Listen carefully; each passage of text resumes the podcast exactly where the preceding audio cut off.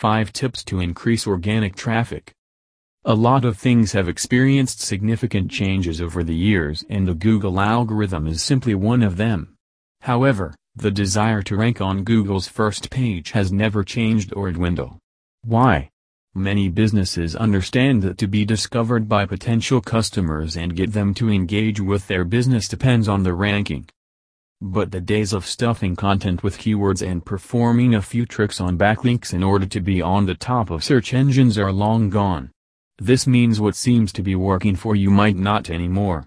And if you are having terrible experiences with Google, it's time to change the game and flow with the new modern approach to SEO.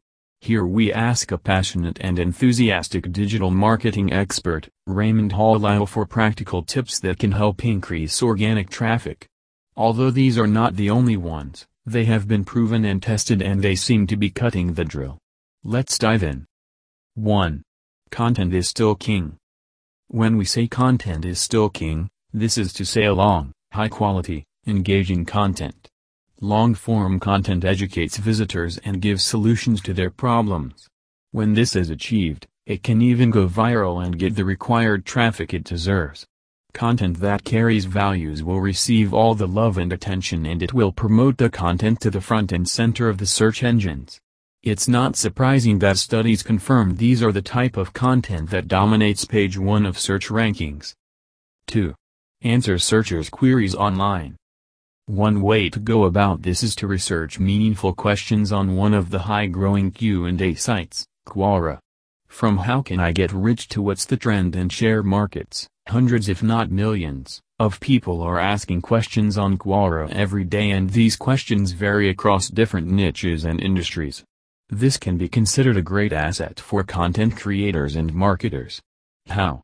You can search for trending questions, use them as keywords both in the title and the body, and craft compelling content that addresses the questions. Very simple. People who are interested in questions both online and on social media will be more than happy to read your content. 3. Be social.